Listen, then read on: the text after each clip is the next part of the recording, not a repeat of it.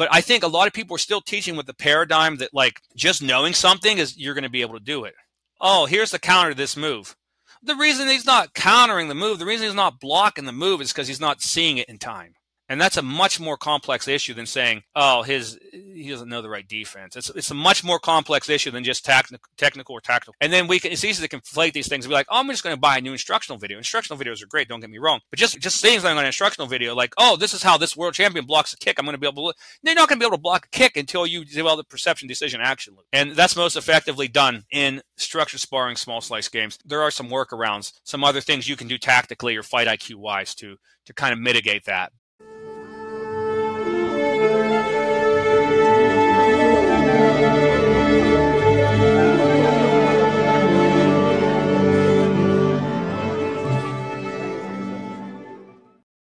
Welcome to Forever White Belt. I'm your host, Adolfo Fronda. In today's episode, we're joined by Michael Demko, head instructor of the Wrecking Crew BJJ Family Martial Arts School. Remember to like, share, and subscribe, and go check out our Forever White Belt merchandise. We've got coffee mugs, hats, sweatshirts, and more. As a black belt under living legends Rigan Machado and Erik Paulson, Mike Demko brings a wealth of experience to the mats. His coaching prowess has led fighters to amateur and professional championships, with many making their mark in major promotions like Bellator. Not to mention, Mike guides one of the best kids teams in the country, consistently dominating local tournaments and NAGA Worlds. Our paths crossed at the 2023 BJJ Globetrotters Arizona camp, where Mike's session on getting better at getting better, learning and skill acquisition for jiu-jitsu left an indelible mark we delve into the intricacies of his unique style and teaching methods. Today's is a special episode. It's more of a masterclass on deliberate training. We'll be covering a ton of critical information for coaches and students alike, so make sure to grab a notebook and take notes as needed. We will also provide a download link in the show notes to the outline and mind map PDF related to what we cover in the episode. Other shows would possibly charge for this kind of information, but we're providing this to you for free. So enjoy and rewatch or re listen to it as needed. And with that, I give you Michael Demko. Mike, welcome to the show, man. Hey, thanks for having me. Appreciate it. I met Mike at the 2023 Arizona camp in November. One of a couple talks he was doing on a side mat that I just kind of stumbled into midway. And it was just absolutely fascinating. It was on a topic, I believe it was like deliberate practice. And as of late, we've heard a lot of people talk about ecological approach or specific training, but that's a more sort of like a micro, mid range sort of way of thinking about training. What I don't hear a lot about is more of the macro, the higher level stuff. When people think of higher level training, they think of things things like curriculum or something like that. But what's so fascinating about your talk is it was encompassed a lot of different things in terms of individual practitioners and how coaches can think of these things. So it was almost like a an umbrella to all these things underneath. And that was a, a really good like kind of synopsis and intro into what we're going to talk about. First, give us a little bit of background on yourself. Let's start with this. I grew up in a martial arts family. My parents uh, taught Aikido, and so I did several martial arts growing up. I was always like, if I look back at my old Halloween pictures, they were like I was a ninja for Halloween. I think I was a ninja for Halloween like every single Halloween. There was like no question uh, what I was going to be be. I think I wanted to be a professional wrestler when I grew up. So I wanted to be like a ninja professional wrestler. So, you know, started to learn jujitsu from books and videos. And then my mom encouraged me to start wrestling. And it was, they didn't have it at my school. So I went to a neighboring school in the next school district and did wrestling and, and kind of learned jujitsu on my own uh, from books and videos. And it was always like, well, what do you want for your birthday? What do you want for Christmas? I said, I want these Panther videos. Uh, Panther was the main purveyor of uh, instruction, martial arts instructional videos back in the day. And, Heck yeah, Panther Productions. Yeah, Panther day. Productions. Yeah, you would get like five moves maybe in like an hour video, maybe like 20 minutes of slow mo for each for each move. But um, you know, I would learn what I can and, and go down to the newsstand and try to get grappling books and magazines and, and kind of learn that. So I was learning on my own. And my brother, who's older than me, was living in Pittsburgh and he was doing judo. So we would kind of bounce ideas. We would take what I learned and we would kind of share ideas what I learned in wrestling, what he learned in judo, what we learned from books and videos and magazines. I kind of had access to other martial artists too. You know, I was like, hey, come here. I get some of my dad's students and be like, "Hey, come here, I want to try, try this jujitsu move on you," you know, or or you know, whoever I can get my hands on. Hey, let me let me twist you up for a second and, and, and see what happens. So you know, th- then I started to um, go to seminars and, and workshops and that, and I got involved with Erik Paulson. You know, later down the road, and I think that created you know a little bit of uniqueness in in my style too because I, I didn't have a regular instructor. I had to do things you know kind of differently because I, I, live in a small town, a small area. There was no jujitsu per se in my area, so I, I, had to go and travel to different seminars and, and basically a, a lot of um, self teaching before we had the um, all the access to information there is now. It's crazy what there is now. What's really interesting about you as well is how wrestling informed your jujitsu. One of the fascinating things I found is that jujitsu oftentimes you'll see these flowy type of jujitsu people, and um, yours was a bit different. Can you can you expand on that a little bit? Yeah, that that kind of happened naturally because I was learning jiu-jitsu from books and, and, videos. So I would learn like, oh, this is an armbar. This is a rear naked choke. This is a guillotine choke. And from watching UFC and stuff. But I, I never got that like, okay, let's fist bump. Let's, let's high five fist bump. And I'm going to be real relaxed. And I'm going to lure you into a bunch of traps and, and kind of the typical way like jiu-jitsu fighters fight. I, I never got that kind of culture with it because that's not, not, something that you experience from a, a, book or video. It wasn't until later that i already been training a lot and already had kind of developed my style it was a little bit rougher a little more and i would say like american wrestling because i, I think international wrestlers are known to be a little more uh, like kind of slicker like say the russian wrestlers and the iranian wrestlers. Maybe they don't move as much and, and they're a little more tactical overall and set up their moves a little more. And they, these are generalizations but it kind of was like an accent just like you know say if someone learns a, a language language, right? Their native language oftentimes has an accent on the new language they learn. So I, I think the, the wrestling that I learned in my formative years, uh, learning grappling, has, has that accent on my jujitsu. So my jujitsu is always, it's not quite the sm- always the smoothest in the world. It's, it's a little, it's a little rough here and there. So it's, it's just, it's kind of like, I would, I would say like a wrestling accent on it. I know you have a instructional actually um, on Fanatics on the cowcatcher. Exactly. Yeah. And we call it the, the Cobra. The producers, I said, we want to call it the Cobra, the cowcatcher. They said, let's call it the Cobra. I wish I would have went with Cowcatcher because more people know it by that name. Tito Ortiz called it the Cobra. He had it on Yuki Kondo in the UFC. Just a reminder please give us a five star review on Apple Music and Spotify and become a VIP member for only 99 cents a month. Get ad free episodes at anchor.fm forward slash forever white belt forward slash subscribe. And check us out on Instagram at Forever White Belt Show.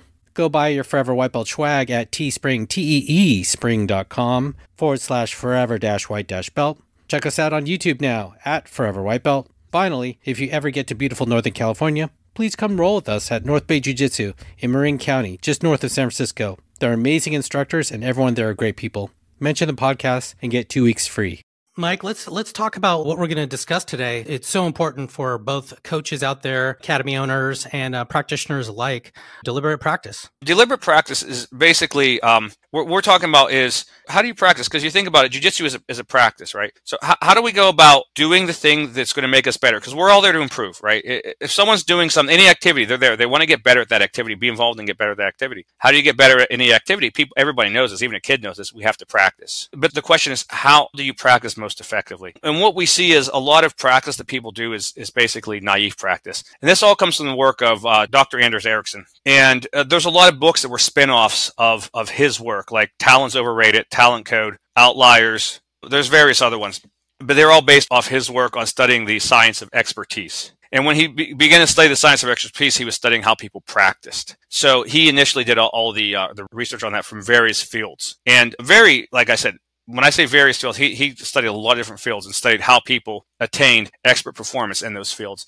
And it was it's all related to the nature of how they practice. And the, one of the first distinctions he makes is naive practice versus effective practice or purposeful practice. So there's a few different names. Some people call it deep practice, purposeful practice, deliberate practice. Dr. Uh, Ericsson goes a few steps further with deliberate practice about how it is a little bit more involved than maybe deep practice or purposeful practice. But anyway, um, those terms aren't going to be like super important for now. It's just the idea. Naive practice versus effective practice. What most people engage in oftentimes is naive practice. And I really love that word because naive means someone that's not aware, right? They're kind of ignorant to that fact. They're, they're not aware of something. So sometimes we might think that just doing something is getting us better at it. So right now, right away, we have to talk about automaticity. So what happens when someone first learns something, they start to get better at it. So you learn how to drive, like, you know, say a 16 year old when they're learning how to drive is, is a little bit scary. After two years, you know, a year, two years, whatever it is, they get good enough. But they don't necessarily get better after that. So just because we've been driving, you know, longer, however old we are, doesn't mean that we're much better than we were 10 years ago or 15 years ago. Okay. Because we've just been doing it. We haven't been practicing it. That's that point of automaticity. Once you get good enough at something, unless you deliberately do something to push your limits, unless you have clear objectives, unless you're pushing your limit, unless you're challenging yourself and you have an idea of what it takes to get better and you have practice and uh, drills designed around that, not necessarily going to get better at anything. And it works like that in, in any, any kind of field.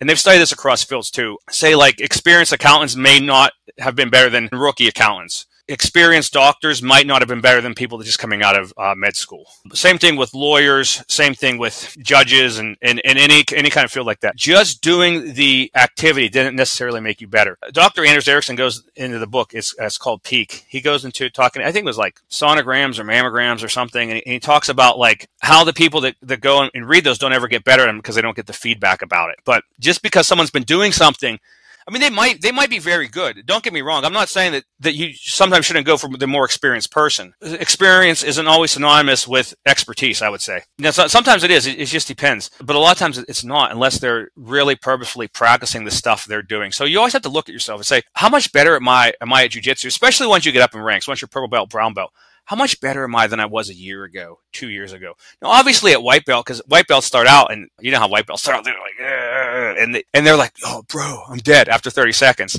So obviously that white belt, like a three month to a six month difference is huge. It's a world of difference. And a one year difference, it's a world of difference. But the, the further you go, the more into automaticity we get. And sometimes improvements become harder. So that's a, it's a double edged sword. It's called like good is the enemy of great. We're good, but it's going to take a lot to be great. So sometimes just being good is, like I said, is that automaticity where we have to do a lot to get better because we kind of plateaued there.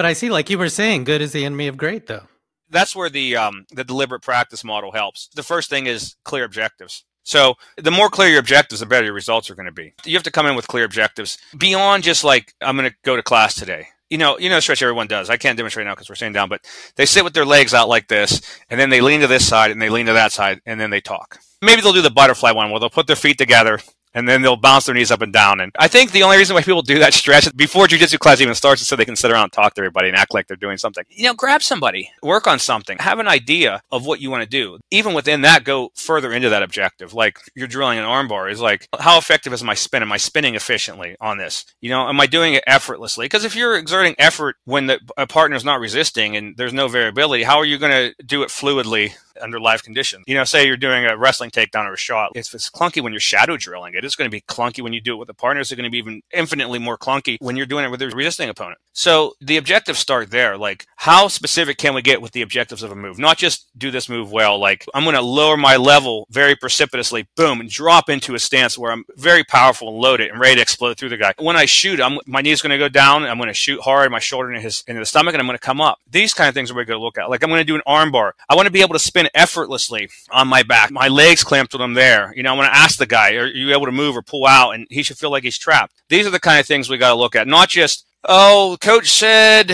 put my legs here, so I'm going to put my legs here. Why? that's going to get in. We're talking about mental representations, we'll, uh, the principles and stuff. We'll talk about that too. The first element is having those clear objectives with training, and, and that that can be when you're drilling, when you're doing situations or when you're rolling live. When when you practice, you have to have the idea of challenge or progression, desirable difficulty. So that's the problem with automaticity. If you just do something, you're not necessarily going to get better at it. So someone could just go out and golf, right, and just hit the balls. They don't necessarily get better. And this is where um, Dr. Ericsson. So he, they looked at the the very best musicians over ten or twenty years, whatever it was. They discovered that the prodigies early weren't necessarily the ones that were the best performers, whatever it was, ten years down the road. And they looked at their practice journals and they found that the, the ones that were the best after, say, 10 years were the ones that engaged in the most effective practice. And for musicians, the most effective practice was their solo practice. That's a little bit different for jujitsu because that's probably not the most effective practice for jujitsu.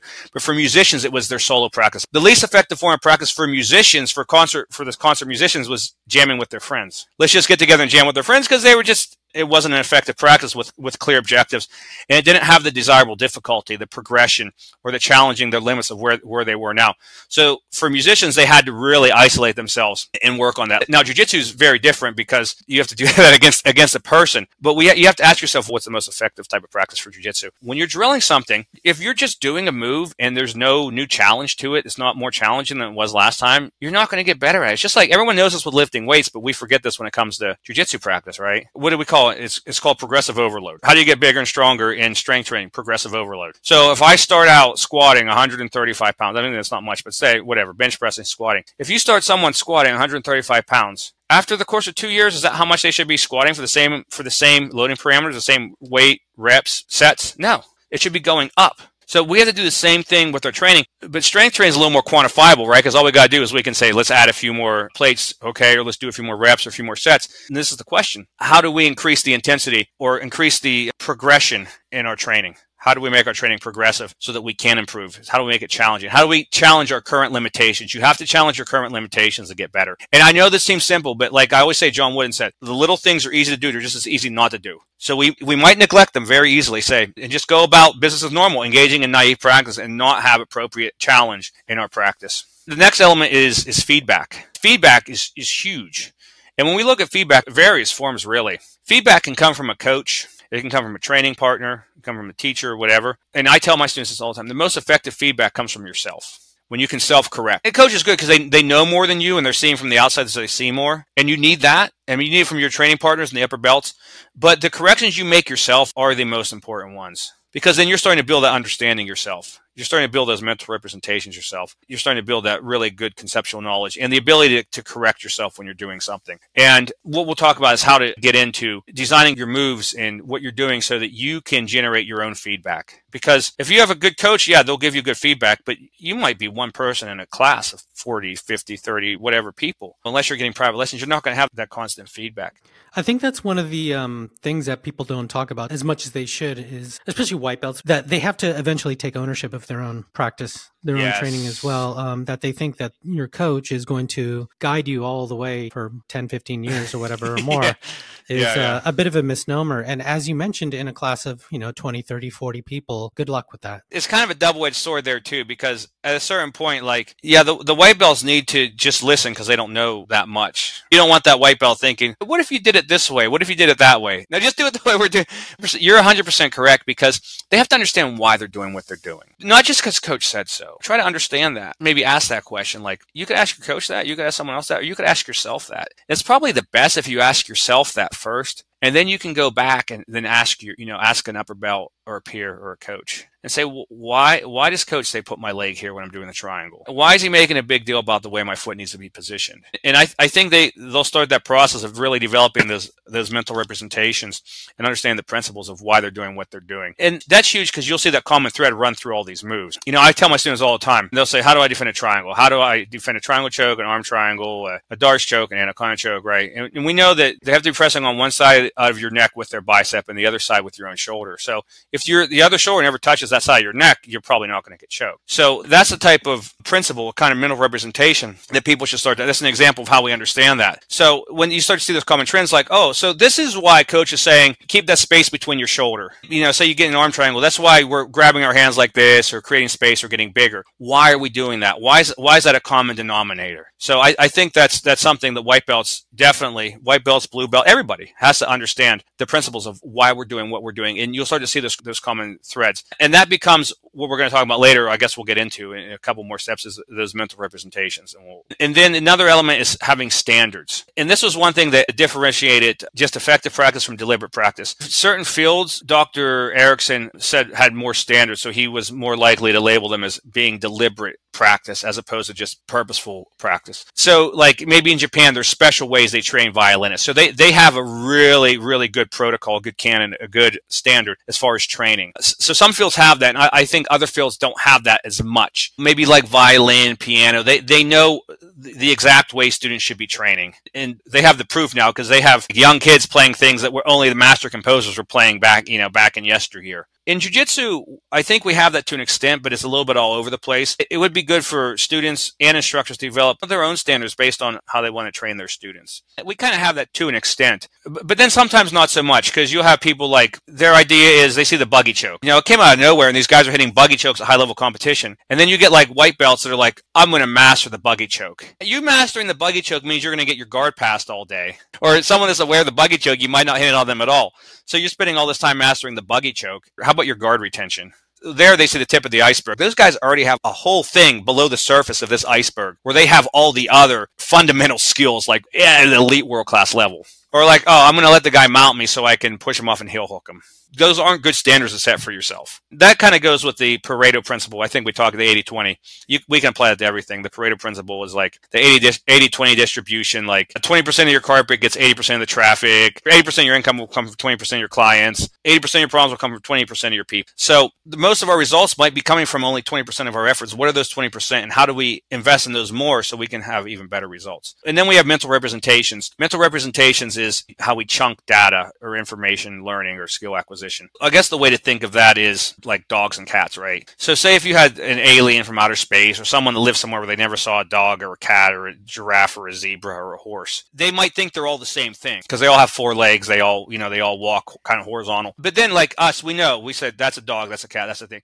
We don't have to think about it. We don't have to sit there and dissect it. Like if someone didn't really know much difference between a horse and a the zebra might have to remember like oh this one has stripes. Right you know even a kid you could flash like a flashcard what's this a horse what's this a zebra? That information is is in a like a chunk. It's already like one thing boom flash you see it it's a horse it's a zebra. But to someone that knew horses right you could show them flashcards of all these different horses and they would know each one right away. And they wouldn't have to chunk it down. Like if we saw those, we'd have to be like, eh, big as a Clydesdale quarter. That sounds like a smaller horse. They're supposed to be fast. Maybe that one's, a, and we'd have to think about it. But they'd already know it. And they talked about that with chess players. Chess players, guess what? They had incredible memory, but only for the chessboard. Their memory was no better than anyone else. Okay, they would show them these chessboards with different arrangements, different pieces, and they were far better at recalling them than lesser chess players and non-chess players like far better like amazing recall on that. And it wasn't because their memory was necessarily better. It wasn't just like this blank memory ability. It was because when they saw the chessboards it told them a story. There was basically a narrative there. It was a mental representation. Just like if you or i saw a jiu-jitsu match and we saw what happened. Imagine someone that doesn't know jujitsu or wrestling or combat sports. And they go, like, say you bring a family member to one of your jujitsu matches, they've never seen it before, right? And you ask them to recall what happened. Well, he um he grabbed this guy, then the other guy grabbed him, then they rolled around and they did this and they did that. But you or I could probably describe the move like the, the match tit for tat. We have chunks of information that we knew that we understand about that. It's like now they tied up. This guy pulled guard. He passed a half guard. He he did this. He went back to full guard. He stood up. He broke his guard. He passed his guard. This guy turtle. He almost had the pass. And we understand that because those are all chunks of information. That's called your mental representations. We want those to become more refined as we continue to train. The more refined our mental representations, the more sophisticated our mental representations, the greater a level of expertise will be. Mental representations deal with the the chunking of information, and it also deals with how you chunk those actual physical skills you have too So sometimes my students ask me, they're like, well, what'd you do right there? And I say, I don't know. I have to see because I have to deconstruct it. Because once you've done something enough, it, it becomes subconscious. It becomes in that chunk. So for me to explain it, I have to take apart that chunk. If you've been training a long time, you have to deconstruct your skills because those are those are stored in like chunks of information in folders, basically packets of information. So mental representation relates to both the I would say relates to both the theoretical and to the practical, applicable, actual motor skills of, of doing things. I mean, there's tons of metaphors, but like uh, learning a language, for instance, or just learning language or English, the way a small child talks versus an adult, that refinement of the English language itself versus, you know, me talk pretty someday. The way children learn, and they learn so well with languages because it, it goes right into their subconscious mind. A kid could learn like several languages at a time and not even have, have an accent from it. Oftentimes you'll watch a certain professional or several professionals put out instructionals or something that are not very well done, you realize just because they have all these gold medals, as you mentioned, they're not very adept at communicating the nuances of their particular what got them all of those gold medals and all those championships versus someone who has to, as you mentioned, sort of deconstruct what they've done and actually articulate it to students and teach it. That's the skill of teaching, some of which we're discussing here. That's a great point. Absolutely. I, I don't think you can confuse someone's actual skill with their ability to convey that skill or teach to others or coach others. And I used to fall into that trap too because I was big into instructional videos. I was like, oh, this guy's a world champion. I got to get his video. Say boxing, most of the best boxing coaches weren't boxers. NFL coaches, same thing too. I think in jiu-jitsu it's different. Like you have a lot of great coaches that were great practitioners, but well, John Danaher is, the, I mean, the most famous right now. He, I don't think he ever competed. People like him because he explains things in, in mental representations because he tells you why, what the the essential condition must be met. He's a world champion when it comes to teaching the concepts of why he's doing what he's doing. And I, I think a lot of teachers take it for granted because the way they do something might not be the way they do something. It's how they think they do something. They're like, I always do this this way. Then if you watch them do it live, it might be totally different. It could be absolutely different. This is something that I, I want to talk about as question assumptions because someone put like a tennis ball or something under their chin or something ridiculous. They're like, oh, you have a hard time keeping your chin down when you box. Put a tennis ball under your chin and practice sparring like that. It is totally throwing off your punching form. So we see things like that. It has no relevance to reality at all. All it's doing is throwing off your form. It's counterproductive practice based on a faulty assumption. Always question assumptions. And like I said, when, with your instructor, do respectfully, maybe do it on your own time. Don't be the dude that's asking him every day, hey, what if I do? Hey, what? You know, figure out, learn the move, figure it out, and then start to, you know, form your own opinions. We have access to you know, the best information information out there. You can you can go on even just YouTube. Everything's free. Look up stuff. See how it's done live. People tell you pinch your elbows in when you shoot a double leg. Well, let's go look at a bunch of people, a bunch of college world champions, whoever, even high school champions. See if their elbows stay pinched in when they shoot. They might not go out as wide as, as someone in football because they're trying to cover a big area to tackle someone, but I guarantee you their elbows are not pinched in as, as they teach you when you when you drill it. They're like, and people might say, well, we're teaching it that way, so they'll do some. Maybe, but maybe we're just overemphasizing something that's not even you know relevant to reality like in the west you hear this a lot people tell when you're lifting stuff up you know this is something a dad would say like lift with your legs not your back what's what's that mean you know i have a degree in exercise science if I were to stand and keep my back totally straight and just bend my knees, my knees are going to go way far forward. I'm going to be totally off balance. And How do we do sandbag trainings? We bend at our hips, we bend at our knees, and we even curl our back some and, and, and we do those things. So we see that's what's actually effective for lifting up a, a sandbag. So that, that, that would fly in the face of a lot of the assumptions that we have. So some people say, say like a wrestling stance, they'll just tell people off the bat, they'll be like, bend your knees more. Well, how, how do you know? You're not be able to calculate how much that person needs to bend their knees. Some things are wrong or wrong. Yeah, I'll, I'll tell my students, a lot of them stand up too straight. I usually tell them bend forward at the waist more. I think people need to get, get comfortable bending forward at the waist. International wrestlers stand like, totally bent over at the waist. It's just stuff like that. You're like, oh, keep your knees bent. Well, why? Let's see how much we need to keep our knees bent. And let's see, maybe we need to lean forward more and, and do this and that more. We talked about throwing the, the right cross. Oh, I did a whole series on that. And the lead hand never stayed by the chin, ever. And then people would say, well, it's because it was a knockout punch that you. I said, okay, I'll find a non knockout punch. And, and it's the same thing. I found the ones that look the absolute straightest, most precise technique of throwing a, a right cross. This is the key. When you put it in slow motion, it was not like it looked full speed. If you put any of those things in slow motion, they're not what they seem like they are full speed. And we have the ability to access all that information. All you need to do is go on YouTube, do something, put it, you can put your YouTube videos in slow motion and see what happens. See how someone's taking a shot. See how they're throwing a right cross. See how they're they're doing a, a sweep or a leg lock or whatever, and then use many examples. Okay, so use that immersion technique, and then from that immersion technique, you have to form like a, a common denominator of doing something. Find what that common thread through all those things are that mental representation? How can we chunk all the things we learned and find what those what the fundamentals are, the underlying principles? I, started doing this practice with with a few recipes I was working on, but but I realized when I immerse myself, I have all these ideas and I forget where they came from. I was like, okay, I'm going to immerse myself, but then I'm going to write down the themes from each of these. I'm going to find common denominators in everything and, and what I do with that. So if you're looking at like five different recipes, I'm going to find what the common denominators are. You know, if I'm making a meat dish or something like that, I'm going to find what's the ratio of salt to the amount of meat what's the ratio of amount of spices to the amount of meat? And you may you may very well find a common denominator. It was the same thing in jiu-jitsu. If you're studying a whole bunch of a whole bunch of techniques and especially if you're really studying and questioning assumptions you're going to find out what the common denominator is and you're not going to get caught up in the minutiae as much like because that happens. Like this professor says this this professor says that. You'll go crazy. Both well work. What's the common denominator between those? So for deliberate practice really we need clear objectives we need to make sure that we have appropriate challenge. So one's clear objectives, two is appropriate challenge. Three, we need to have feedback from our coaches and most importantly ourselves. We need to have good coaching or instruction. If you don't have a coach, you can use instruction online. And ideally, we should start to develop standards for ourselves, although it's not as maybe spelled out as a violin school or something like that. In jiu-jitsu, we should start developing standards. And those don't have to be universal. Those can be within your own school or yourself. And we need to be building those mental representations. And that's how we chunk what we're learning into effective chunks so that we're much more effective with it. And that could be theoretical or it could be practical skill, uh, like physical skill knowledge, is building those mental representations. So that's that's basically the formula that I've summarized from all the resources I've studied on deliberate practice. At the talk, you had this continuum, the spectrum. One portion saying static, and on the other end, something saying dynamic. And there was a, it was almost like a timeline in between. Can you discuss what was happening there, what that whole thought process is, and the things that fall beneath those?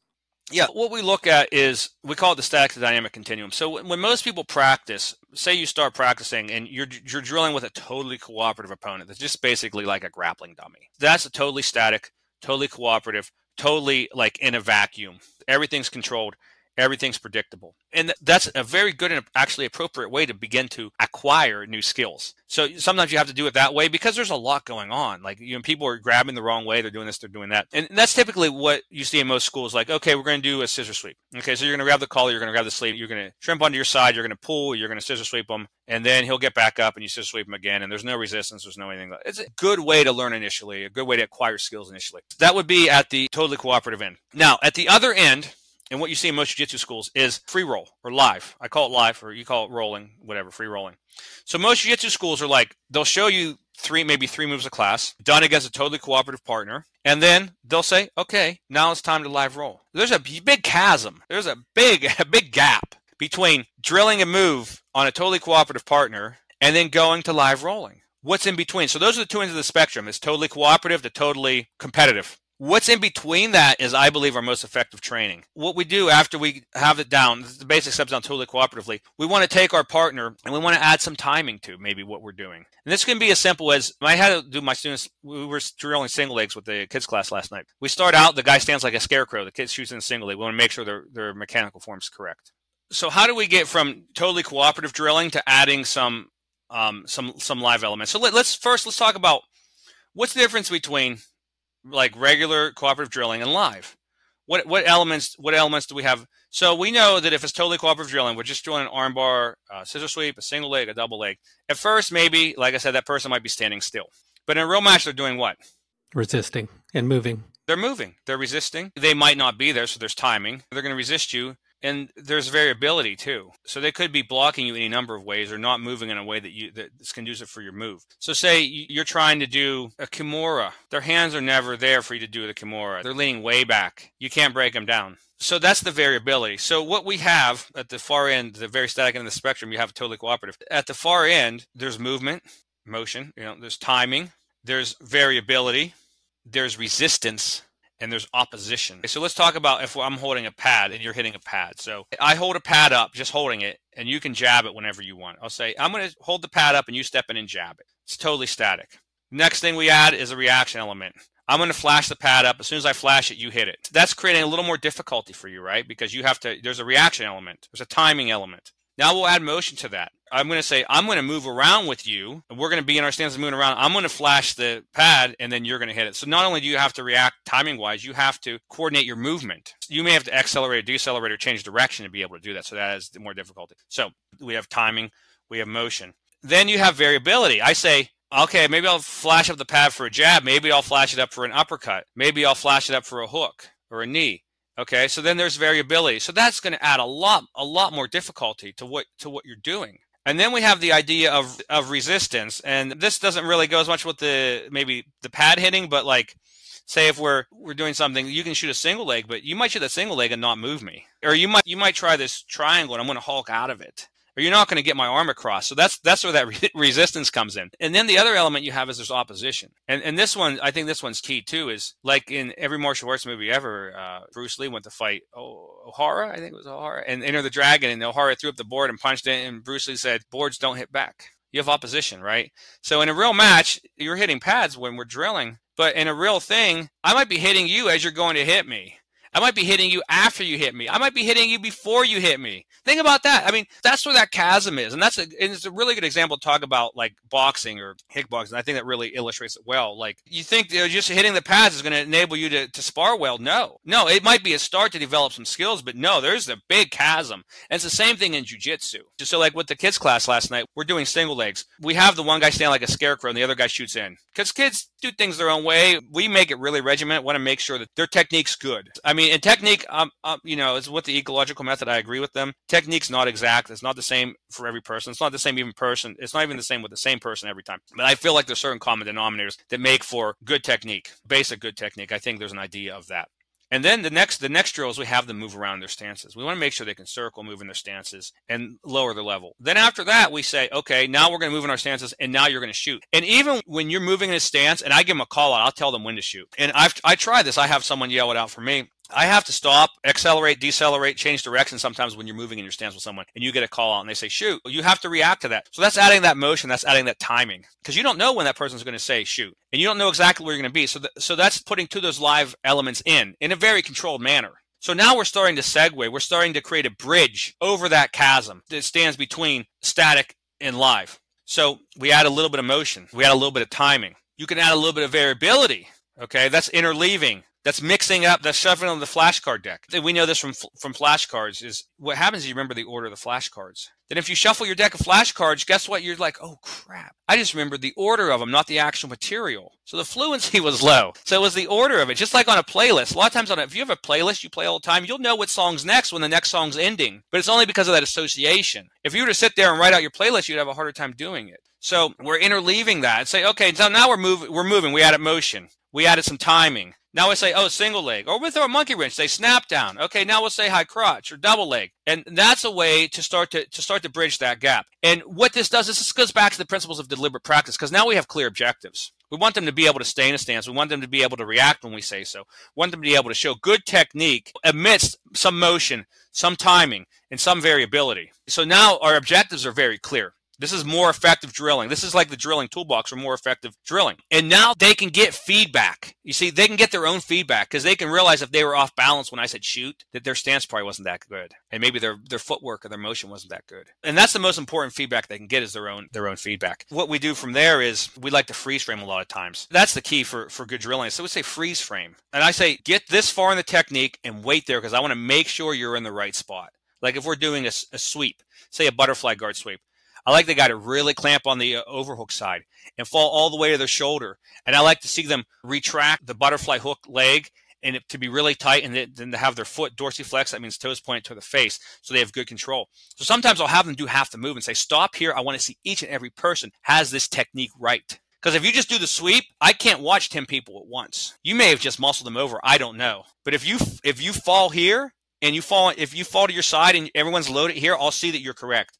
Or if we're doing like say a double leg takedown, if I say just don't even take them down yet, just shoot, get to the point where you're shooting into their legs and pause. I'll see you know where you are there and see that you're in a good position to finish your move. So that's going further along the spectrum, trying to bridge that gap from static to dynamic. Like I said, we had timing, we had motion, we had some resistance, we had some variability. And the key here is this is the most important thing. This is probably one of the most important things I say today is non-competitive resistance. It's constrained, non-competitive timing, variability, and resistance.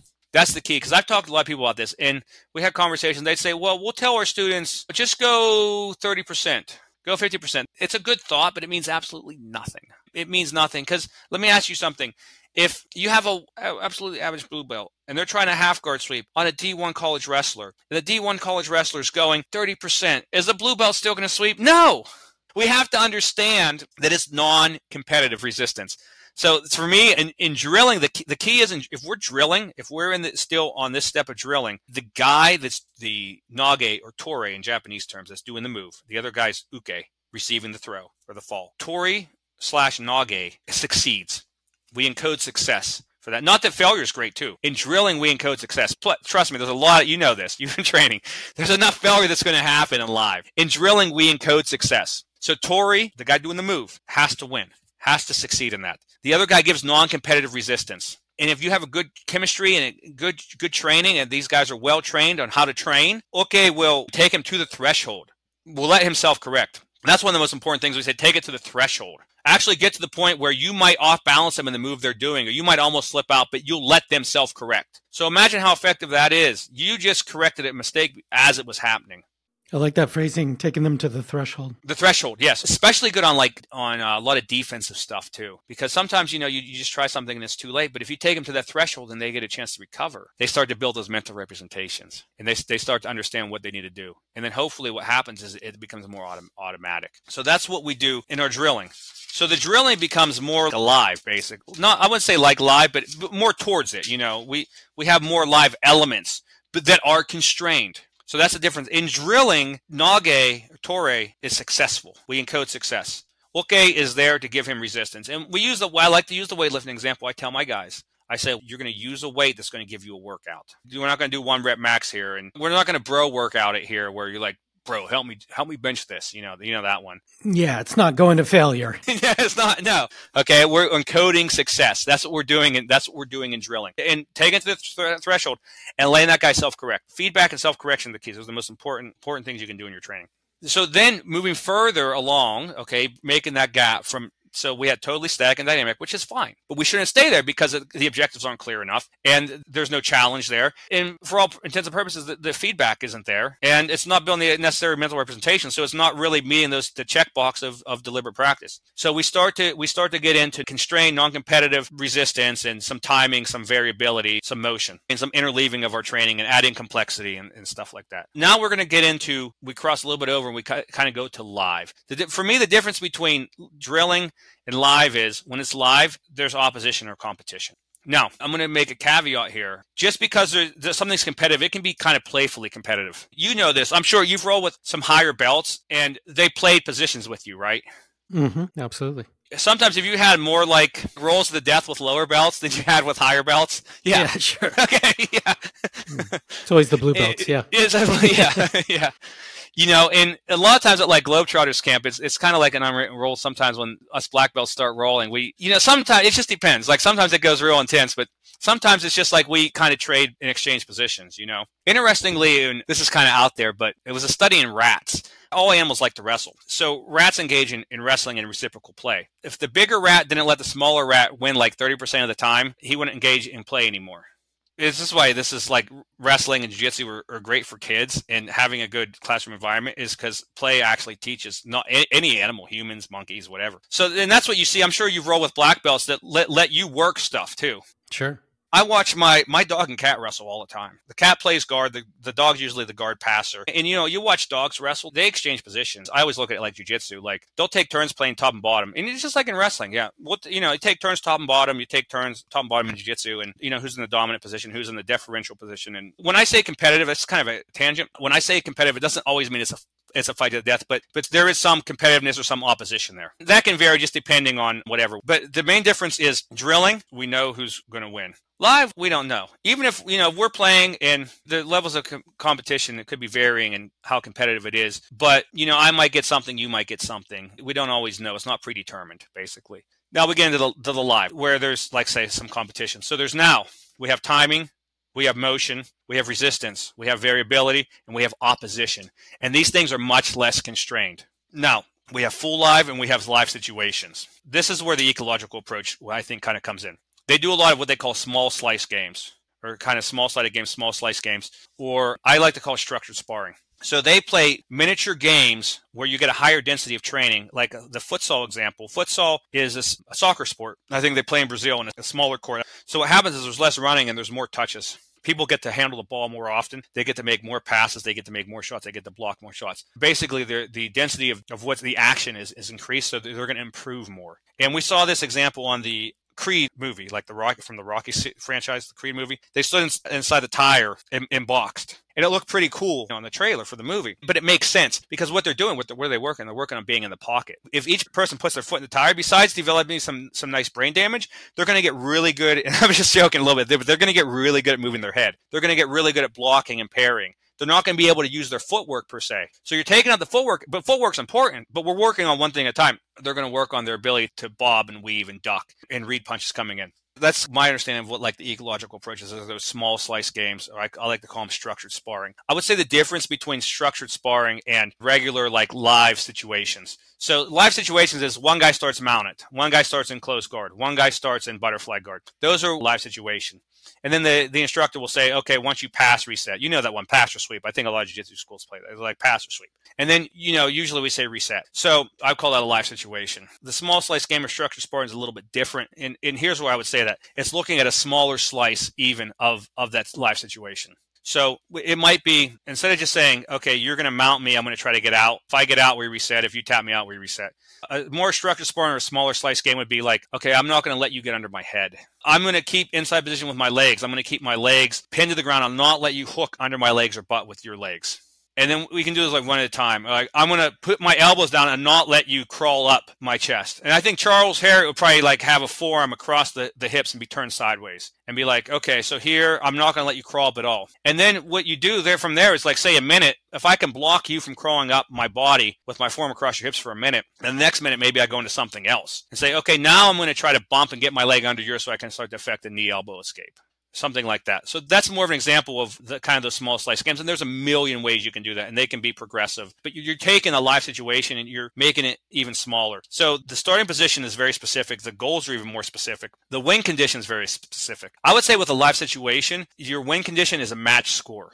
So if we're doing a live situation, I start close guard, you're on top, I'm on bottom my win condition is to either sweep you or submit you. That's like a match score, right? Like if I sweep you, that's a score in a match. Your win condition is to pass my guard. But if we're doing a, a structured sparring or a small slice game, my goal might just be to break you down. So now I'm working on just breaking you down. Your goal might be just to stand up or just to break my guard. That's more of that, that like, kind of like that small slice game or that structured sparring. And that can be immensely beneficial and effective. So effective because you're going to get to do the things you want. Because there's been plenty of times I've had students that needed to pass guard in the last whatever minute of the match, and they weren't passing guard. And the main reason is they weren't able to stand up. But I know if we do that, and I get guys so good at standing up, standing up, standing up, that they're going to be much more likely to pass guard. So that's where that that comes in, and that's more specific. See, and we'll go back to the principles of deliberate practice now. This is why small slice game structured sparring is so effective because we have very clear objectives. We can gain a lot of feedback. The smaller your situation, the more feedback you can gain. A larger situation, that it's, it's so there's so much, it's hard to it's hard to kind of discern your feedback from there. So we can get way more feedback from it. it's easier to coach. You can start to self correct during that. You can start to build those representations of why you're doing what you're doing and what you did fail. And so you can go back to it and say, hey, mount me again. I think a lot of problems is people come in and they're like, well, I'm going to try a new move that I learned today on YouTube. Well, first of all, you didn't learn them. You didn't learn them. We use the term learn. I guess it's not wrong. That's why you got to watch what that term learn. You could learn something and not really be good at it or have skills acquired. So they say they want to try something during live rolling. Maybe it's a sweep from guard. Well, guess what? The guy pulls you into his guard and puts you in rubber guard for freaking five minutes. You know, then you never get to try it. That's why it's like situations are really helpful. Say, hey, I'm going to try this sweep from guard, or I want to start in half guard with you here or you there. We want to be real specific with our with our training. The other thing too I like about the small slice games or the structured sparring is it takes takes some of the competitiveness out of it because even if we don't have that much of an ego, at the end of the day, we don't want to get beat all the time, and we don't want the guy to be like, "Oh, I tapped out so and so," and you know you don't want to be the one saying, "Well, I was trying a new move." We just say like, "I want to try this move. Would you mind, you know, getting getting on me, and, and I want you to kind of try to pass my guard as I do this move, you know, or a back escape. Well, let take my back." Here, I want you to start with this. You can even start with your arm around my neck, and I'm going to work on this escape. It kind of takes the ego out of it. That way, you can try something new. So, like I say, hey, I want you. I want to try a new, kind of a new strategy from the back. If you tap me out a few times, what do I care? I said start on my back. You know, that's a lot different than me going into a match and then doing a bunch of bad technique so that you can take my back. So I'm missing all that part of training. I don't even know if you're going to take my back or not. You might try, you might try to pull me into 50-50 and hold me there forever. So I say, hey, take my back if you don't mind. I'd like to try this, and we after after this we can work on something you want to work on. You know, ask them after, and I can go back to the drawing board right after that. If I if that thing I worked on messes up, I can go back and say I'm going to scrap that, or I'm going to try to do it again in a different way, or or make a correction I was doing. And I can keep doing that over and over and over. And there's that repeatability.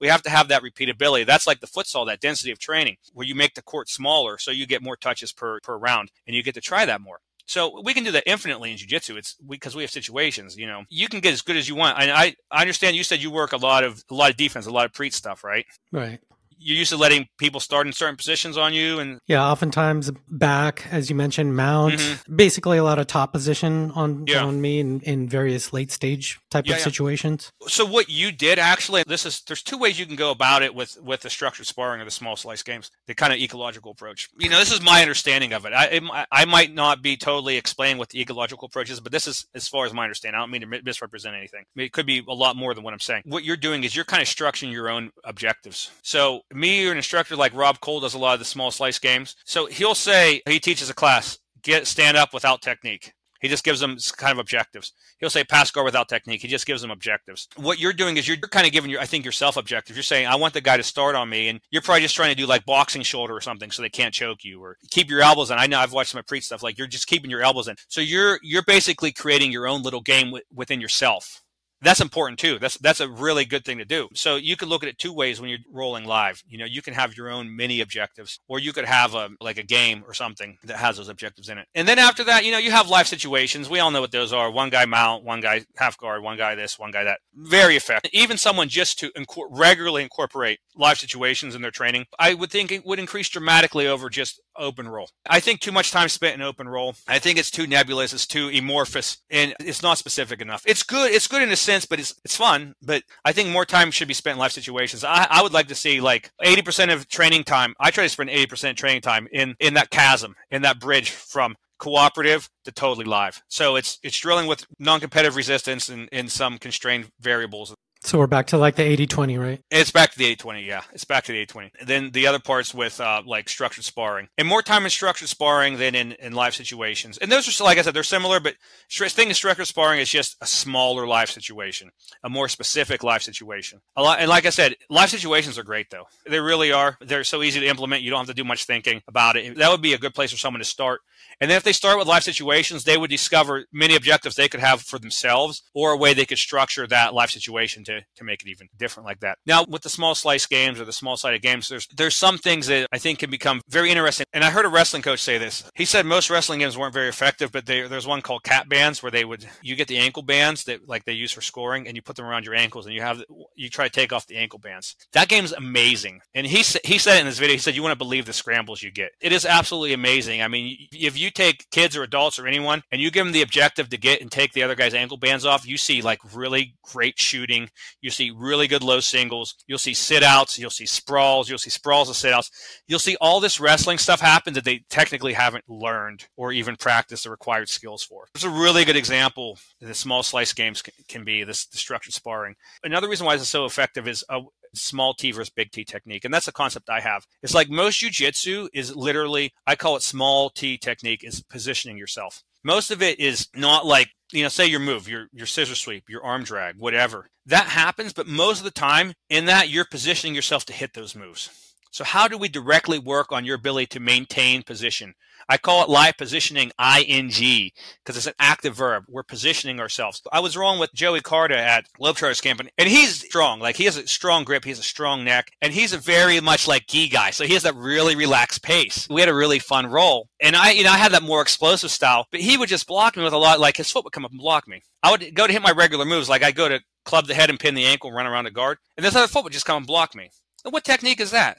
It's not a technique. Okay, we're going to drill how you stop someone from passing your guard. This guy clubs your head. He does this. He does that. You raise your foot up. That's not real effective because there's not much to that, right? But that's what made it really difficult for me to pass his guard because he kept blocking with his foot. But what that was is that's I call that small T technique. That's live. That's positioning. It's because he spent so much time so much time on the mat rolling, right? That's how you develop those reflexes. That's your small T technique. You get someone like Z guard, you know, like uh, the knee shield it's a major pain, isn't it? Like you feel like you can't get that out of the way. Then once you do, then their hands are coming up and blocking you, right? What technique is that? It's positioning. I call that small T technique. It's their ability to maintain that position. And then from there, they're going to hit their offensive techniques. And I think the problem we run into is a lot of times is we just practice, we just train our big T techniques. Okay, we're going to work a sweep we're going to work in reversal. We don't have a systematic way to train ourselves in that small T technique aside from just totally live rolling, which is good. It will develop, but we could develop it more effectively, more efficiently with good training, like drilling with some non-competitive resistance and some constrained variables.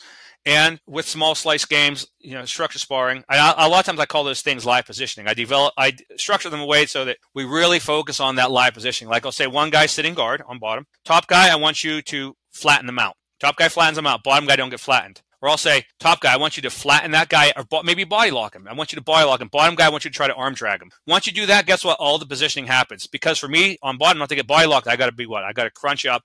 I got to have my head in. I got to use my hands like I use my feet. I'm using all my live positioning. The top guy too is developing good positioning. After so many years of training, my positioning and my skills improved even more just from doing live positioning training, just from doing these drills, not from rolling full live from doing the live positioning or structured sparring because I started saying when we did these arm drag drills, because I was on top, I went to body lock the bottom guy who was in sitting guard. I started developing the strategy. It's, it's nothing earth shattering, but for me, I, I put it together. My hands came to their hands first. My head came to their head. I was on my toes. That was my strategy every time. Before, I was just willy nilly, maybe relied on my experience to get people there. But I was like, head comes here, elbows are in, hands to hands now and i'm on my toes and now i begin to work and i begin to look to off balance them to get to that. And that was all developed and it improved me tremendously and i feel like i'm more impervious to arm drags than i've ever been just from doing that live positioning and focusing on that like i said on that small t technique which is which is so important. And like i said that's where you should spend 80% of your time training. I think right now we have to go into because we're talking so much about small t technique is the four reasons how we lose a match. Now this is another model that you can that you can break down you know any way you want it technical errors, tactical errors, perception, decision, action disparity, and other physical factors, which would be strength, conditioning, whatever. You know, and you could say mental things, who wants it more. Th- those things are all good. We're not going to talk at all about conditioning, strength, or any physical attributes or mental attributes right now because that's not what it talks about. Those are hugely important not going to talk about them because we're talking about skill today. So, technical error, tactical error, and perception, decision, action disparity. So, a technical error is doing a technique in a way that's like not that good. Whether your toolbox isn't that good, you don't have very well developed techniques, or whether you're doing the technique wrong. That's kind of like the technical error. Tito Ortiz in his fight with Guy Mezger, Tito was a decent wrestler. The guy put him in a guillotine. Tito tried to sit up and pick him up. What that does is when you sit up and try to pick someone from a guillotine, unless your head's really loose already and you're going to slip out, it makes it tighter. That was a technical error. We see technical errors sometimes on like triangle choke defense. The guy picks the guy up and tries to slam him, slams him a little bit, ends up tighter in the triangle. I think that's a little a lot of jiu-jitsu tournaments right now, but like in MMA, we see that. So maybe if he would have stood up and just kept his head up and blocked, it might it might have been better. So that's where we see those kind of technical errors. A tactical error is a strategy that's not good is when someone kind of doesn't follow this strategy or has a poor fight IQ. We see this a ton in MMA, especially. You see these wrestlers that discover they can punch people and they forget how to wrestle and, and stuff like that. Guys are like, you didn't, you're not listening to your corner. Like the guys, he's like, are you listening to anything I'm saying? I've had fighters like that. You know, I was like, are you listening to anything I'm saying at all? That's the most infuriating as a coach. Those are tactical errors when there's a lapses in your strategy. So your technique was, you know, maybe your toolbox is insufficient. You're doing your technique wrong your technique might be good, but you're using the wrong kind of strategy against that person. I'm a top player, but sometimes some people are so doggone tough on bottom. I might spend my whole match trying to pass their guard, and I get nowhere. Maybe if I pull guard, I could sleep real quick and you know do that. So sometimes it can be counter it can be counterintuitive as, as well. Perception, decision, action disparity. This is one of the main, the most important things that's so overlooked in martial arts and in jiu-jitsu in general. This is this is so important. Where I initially started to think about this was from the book Talent Is Overrated by Geoff Colvin, based on a lot of Dr. Ericsson's work. And he talked about how tennis players serve so quickly, so fast that the the person receiving the serve has no idea, cannot see where the ball's going. So how do they manage to hit it at all? Well, they must be reading subtle cues in the in the server's body which lets them know that's a mental representation they have. That's a chunk of skill or information they have. They're not saying they're dissecting it. They're not doing math in their head, right? That's why it's a mental representation. It's already chunked in there. So they can react and you see where that ball's going. It's the same thing with a with a baseball pitch. Technically, when you look at a baseball pitch, it should be like impossible to hit because it's, it's, traveling so fast you can't see it, but they're reading subtle cues in the pitcher's body because they have those mental representations built from years of training. That's why like training with a pitching machine doesn't necessarily get you to where you need to be because you're not reading any cues. Or the tennis ball machine, yeah, same thing. The tennis yeah. ball machine, yeah. I mean, yeah, maybe you're working on your ability to swing your arm, but you're not working on any type of perception. Your ability to perceive, your ability to read what's going on, to process what's going on is like everything. And really, no one's talking about it. There's a fascinating story, Andre Agassi, I believe, versus uh, Boris Becker.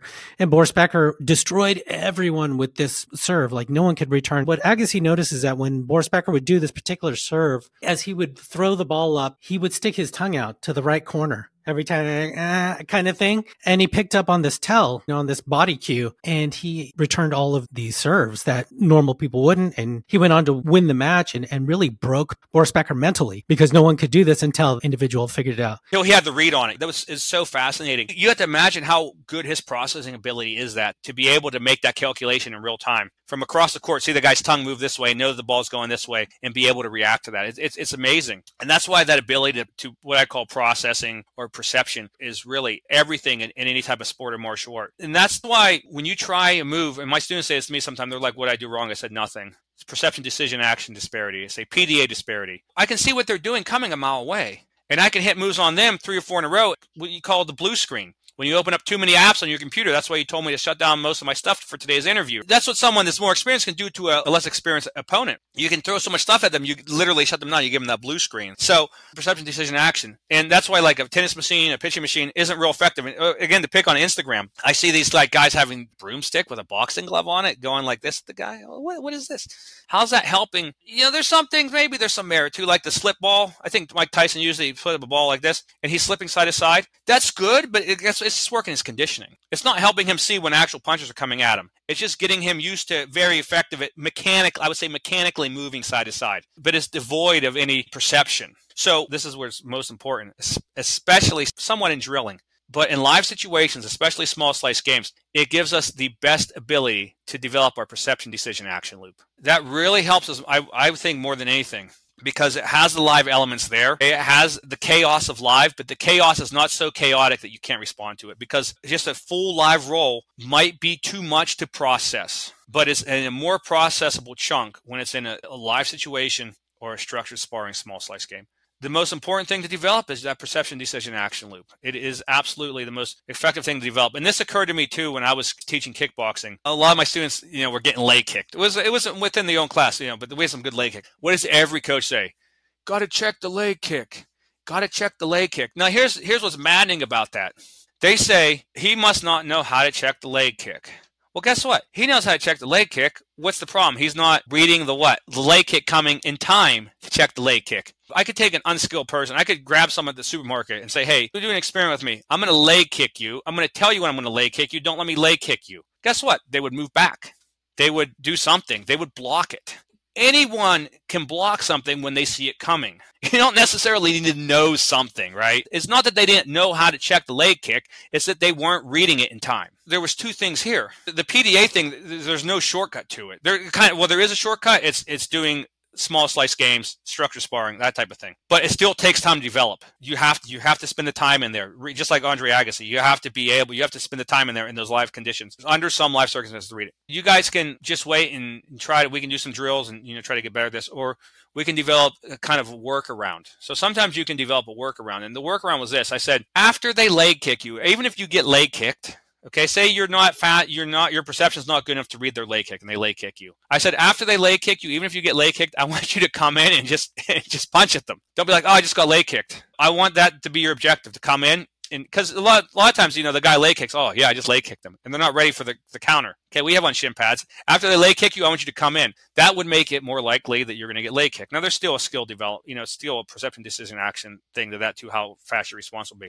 That was one of the things. The other thing too is I said I wanted you to to, to change your stance more of like a Bas Rutten stance. How he stands with his one leg, he's his one uh, leg out. He stands a little more square with his leg out, so he's less susceptible to leg kicks. I said we might do that, and it's always a trade off. If you close up one side a little tighter, there's a little more of a leak somewhere else, right? You can't block everything. That's why fighting works. That's why kickboxing works. That's why jujitsu works. You can't block everything. if you block something more here, you're going to be a little bit more open there. It's kind of like an army or a warfare. You have a like a role playing game on your computer. We're going to send troops here to this wall. We're going to send troops to that wall. You know, we're fighting battles on different fronts. So those were a few of our strategies, and the other one was we're you know we're going to move more, we're going to move in and out more. So we had to have some workarounds for that. But I think a lot of people are still teaching with the paradigm that like just knowing something is you're going to be able to do it. Oh, here's the counter to this move. The reason he's not countering the move, the reason he's not blocking the move is because he's not seeing it in time. And that's a much more complex issue than saying, "Oh, his he doesn't know the right defense." It's it's a much more complex issue than just technical, or tactical. And then we can it's easy to conflate these things and be like, "Oh, I'm just going to buy a new instructional video." Instructional videos are great, don't get me wrong, but just just saying something on an instructional video like, "Oh, this is how this world champion blocks a kick," I'm going to be able to. They're not going to be able to block a kick until you develop the perception, decision, action loop, and that's most effectively done in structured sparring, small slice games. There are some workarounds, some other things you can do tactically or fight IQ wise to to kind of mitigate that. So, Mike, given all that, how can the coach or student incorporate this? Excellent question. So there's yeah, there's a lot of information there. I would say that to start to incorporate it, I would keep in mind large schools that the paradigm is we're drilling very cooperatively, then we're rolling live. What's in between that? When you're drilling a move, I would ask someone to give you some non-competitive resistance. Can you move your arm here? Can you do this here? Does this feel like this is working? And hopefully they don't give you like a whole doctoral thesis on it They just move around a little bit and tell you something. They give you feedback. They give you information by moving. So I would add a little bit of that what we call non-competitive resistance when you're drilling. I would I try to add a little bit of timing, a little bit of motion, and a little bit of variability when you're drilling. And keep in mind that you have to challenge yourself. You can't just do things in a naive fashion and expect that you know good results. You have to challenge your current limitations. I would try to do that when you're drilling to, to add some live elements that are constrained and they're controlled, and to make sure that you're encoding success when you're drilling do live situations. Even if you know you totally aren't comfortable yet with the small slice games or whatever, do your live situations, and then you can once you build those more understanding, more mental representations, you can start to make those even smaller, either by constructing the live situation in a way, or constructing the parameters that way, or in your own mind, doing your own mini objectives. Say, I'm just my whole goal is not to let this guy under my arms the whole round. I'm going to let him have my back, and I'm not even going to try to escape. I'm just going to not let him choke me. And that's interesting too, because what happens when you get real good at that is you'll probably the escape will happen itself. Because to really block the choke, you have to unsquare yourself. So if someone has your back, I think the best way to block the choke is turn your shoulder into their middle of their sternum. So guess what? You're 90% of the way to escape. Okay, maybe you say, just play, I want you to try to sweep me from sitting guard. You try to score. And guess what? Maybe I'm not even going to try to pass your guard. I'm just going to try to off balance you. I'm going to try to club your head and knock you to your form. I'm going to try to pick up your ankles. I'm going to try to you know, twirl you around. And then guess what? You're going to start to see where all those passes are. You're going to see those passes open themselves to you. So I would start to incorporate to add a little bit of resistance to your drilling and to do live situations. Always do live situations and always try to get the feedback. Have clear objectives for your training. The best feedback is that which you can get yourself. I think that would be a really good way to start incorporating those things. So, for the listeners and the coaches again, can you quickly recap of everything that we uh, went over today? We talked about naive practice versus effective practice. Just doing something doesn't necessarily mean you're getting better at it. Just doing something is not effective practice. That's often termed naive practice. It's because of automaticity. Good is the enemy of great. Being just good enough may plateau you and you may not get better at it. You have to have clear objectives you have to push your current limitations. You have to have some good instruction and good coaching. You have to be getting feedback, hopefully from a coach, from a partner, and most importantly from yourself. Feedback and instruction. Okay, there should be some standards developed to what you're doing. And the whole time you should be building the fundamentals and the principles so those are your mental representations of how we chunk information. And the mental representations refer to not only the theoretical knowledge or the theoretical learning, but also the procedural learning and the procedural abilities of your actual skills. So that's just how we chunk our learning and our skill acquisition. And oftentimes those need to be deconstructed too. You see when you're teaching something, those need to be deconstructed. That's why sometimes when someone knows something really well, they have to actually get in there and deconstruct that because that's all already chunked into bits of information. So for, from there, that's the model of deliberate practice. Okay, that keeps us from having naive practice. Then we talked about when when we're training, we train totally cooperative, totally live. Most of our improvement is going to happen within that middle ground, that chasm between totally cooperative and totally live. We need to make our drilling put some live elements that are controlled, but we're still successful. We code success in drilling. And in our live, we need to make that more constrained and more specific so we can actually gain some effective feedback from it, have clear objectives, have feedback, and be able to manage the feedback and be able to self correct our mistakes and, and, and that type of thing. So we need to spend more time in that middle between totally static and totally live. Middle ground i believe is the most important most overlooked and we need to focus on how are we losing? Is it technical error technical error or perception decision action disparity Technical error is an error in technique. Tactical error is basically an error in the strategy of using the wrong move at the wrong time. And perception decision action loop is your ability to process that often is like your skills. And that's the, probably the most overlooked element. And that's a lot of times your small T technique. How do we position ourselves? How do we process? How do we read what the other person's doing? And sometimes when you're facing an upper belt and they smoke you, it's because of that. It's not necessarily because your technique wasn't that good. It's not necessarily because your, your tactics weren't that good. It's because there was a large gap in the perception decision action loop.